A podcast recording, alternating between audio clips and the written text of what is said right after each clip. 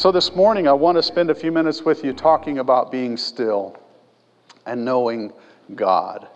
There are some wonderful things in that passage that we read from Psalm 46. One of those is that God is our refuge, and He truly is our refuge. You know, we, we spent a few weeks looking at the Sermon on the Mount, and I know people as well as any of us in the room, and I know that there are a handful of us in the room that are going to be very challenged with the teachings of Jesus from the Sermon on the Mount. As a matter of fact, I'm sure that there's at least one or two of us in the room who've already broken some of the commands that Jesus gave us in that sermon. I'm just guessing that there's one or two things that we've slipped up on already. And there are things that happen in our lives that are challenging. Gary alluded to in his prayer and in his conversation with us this morning as he led in, in the scripture reading. He mentioned that there are a number of us in this church that are looking for work. There are some of us in this church who are dealing with depression. There are some of us in this church who are dealing with anxiety. There are all kinds of issues that we have. And sometimes people look in the craziest places to find hope and to find some answer. Some people turn to a bottle, and it doesn't contain water. A little bit of water, but mostly alcohol. That's not a good place to turn. Some people turn to medications. That's not necessarily a good place to turn un- unless the doctor's prescribed it. I'm talking about when you self try to self medicate. That's what I'm referring to. There are ways to deal with things, but the most important and probably the most effective way for us to deal with any of the issues in life that we're challenged with is allowing God to serve truly as our refuge. A refuge is a safe place. He is our place of safety. He is our strength.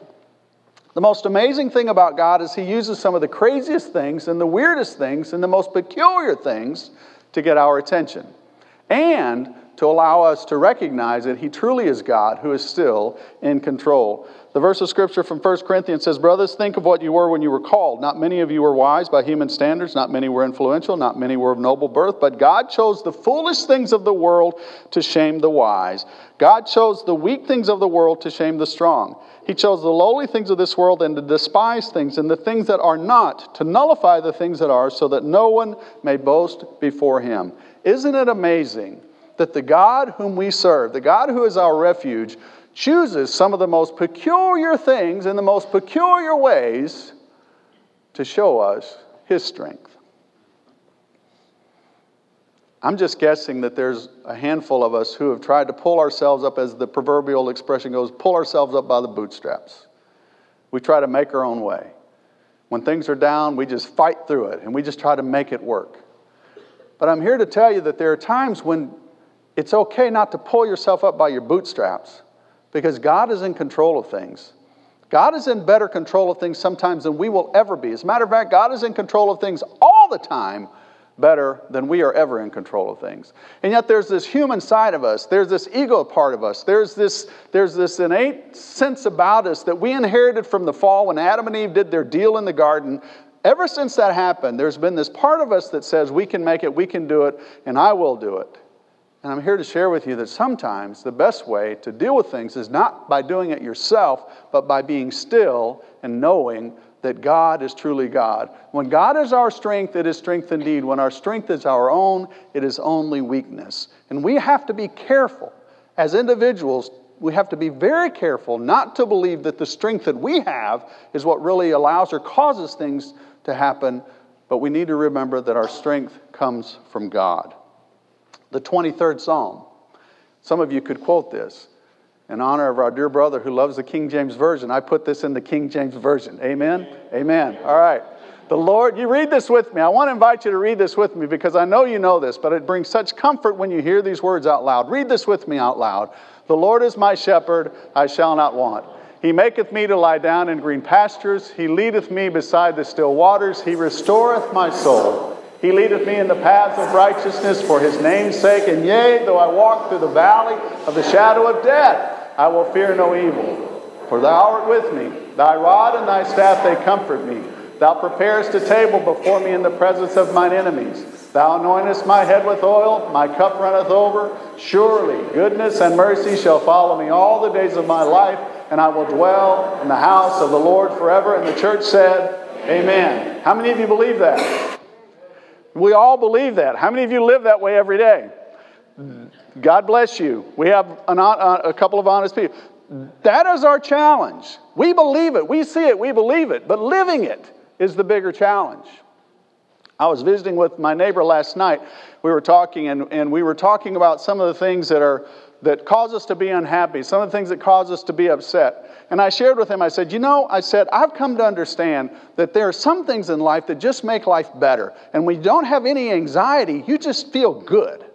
And I shared with him a few experiences that I've had in my life in dealing with people who have mental challenges. They're born with, with incapacities. We used to call it mental retardation. I don't know what the politically correct word is to say it today, but I'm just telling you, there are people in the world who have been challenged from birth, okay? And here's what I think about that they got it made. They don't have any anxiety. Have you ever seen an angry, mad, upset all the time kind of person? No, they don't know what the challenges of life are. They don't have the anxieties that you and I have. They have been blessed to live a life free of all of that stuff. And we think, oh man, that's a terrible. Are you kidding me? They got it made. They got it made. They're happy. They're, they're happy go lucky. They don't have a worry in the world. Somehow or another, they always get a meal. Somehow or another, there's always a food, uh, food on the table. There's a roof over the head. They even have on clothes. They have no cares. Wouldn't it be nice to live like that? Wouldn't it be nice? The Lord is my shepherd, I shall not want. Really? How much do you long for? How much do you want? See, that's our rub. We read the words, we believe the words, but putting them into action is the challenge. But the best way for us to put it in action sometimes is just to stop and be still. Just to be still. God said, Be still and know that I'm God.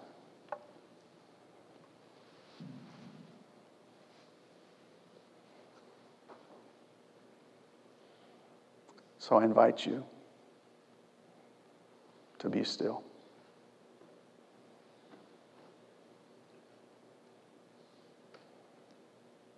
There will be very difficult things that come into your life sometimes. And I invite you to be still. There will be amazingly joyous and blissful things that come into your life. And I invite you to be still.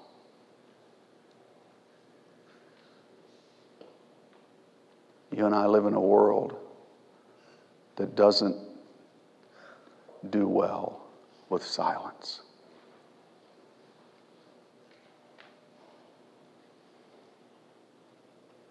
And yet God said, Be still. And so this morning, I invite you to turn off your phones and put it in your pocket and close your eyes if you'd like to. But I would like to invite you to be still for a moment and just know that there is a God. For those of you who may be watching this on live stream, the audio is not broken. You're just going to have a period of silence, and I'm not going to be moving. I just want you to be still. Would you bow your heads with me, please?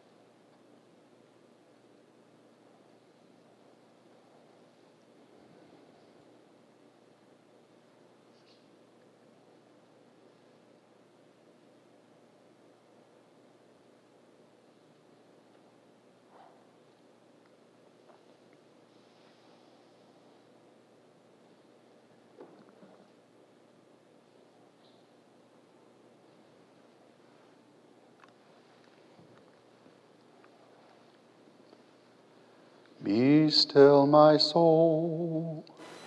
The Lord is on thy side. Bear patiently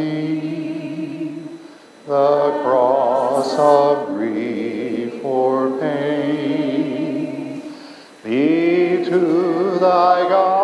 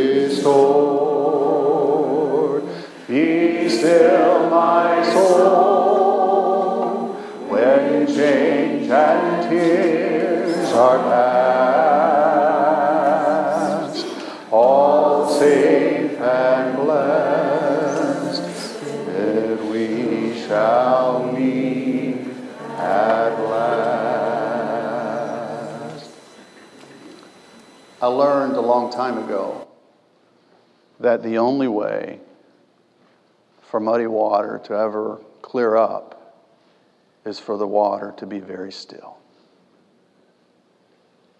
And all of the sediment, all of that which clouds the water, will eventually settle into the bottom of the pond, and the water will be crystal clear. And I would offer to you that our minds sometimes get very clouded and very muddy, and the whirlwind of life in which we find ourselves entrapped oftentimes causes us to do radical things and irrational things and things that we oftentimes wish that we had never done. And if we would take that moment and just be still, just be still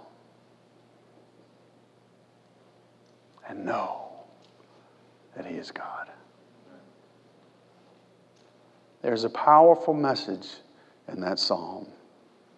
God is our refuge, He is our strength, and ever present help in times of trouble. But to grasp that understanding, we have to be still. So this morning, I invite you to live a life that is still and to take time two or three, four, five, ten, twenty, whatever minutes it is a day be still and know that He is God. And in the darkest of hours, as you walk through that valley of death, be still. Joyce, when you're in the hospital the next time and the doctors come in, be still. Because He is God. And He will give you the strength to deal with whatever it is that life is trying to throw at you. Be still. We're going to sing this song. Brandon's going to come and lead us. And as we sing this song, I invite you to consider your walk with Christ. I invite you to consider your life in Him and embrace Him. If we can help you in any way as we sing this song, please allow us to do so. Let's stand and sing this together. Be still and know that